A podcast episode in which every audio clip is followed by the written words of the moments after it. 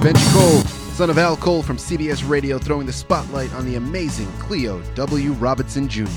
You know, Cleo has written a wonderful book entitled Trails to and Tales of Sanderson, Texas.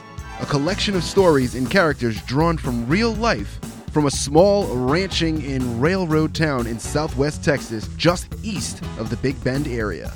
Although not initially from there, for nine months between high school and college, Cleo lived in Sanderson, Texas, where he collected local stories and characters from the townspeople.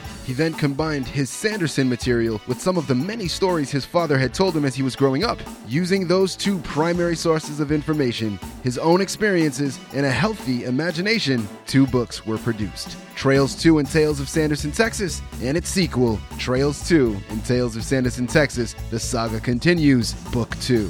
Originally born in Springfield, Missouri, Cleo had never experienced living in a small town until he and his family relocated to Sanderson. There, his life became enriched by the busy, thriving, and happy community he was surrounded by, and the tales were created.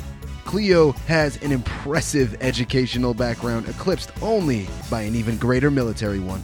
So if you want to show your support and take your literary journey down to Texas, then you have to head on over to Amazon, Barnes & Noble, or directly to his personal website, cleorobinsonbook.com and get your hands on Trails to and Tales of Sanderson, Texas. And while you're at it, pick up the sequel, Trails to and Tales of Sanderson, Texas, The Saga Continues, Book 2.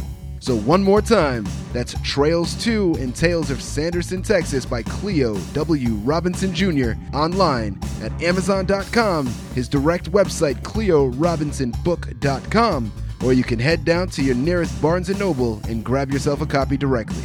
A fun ride you won't forget.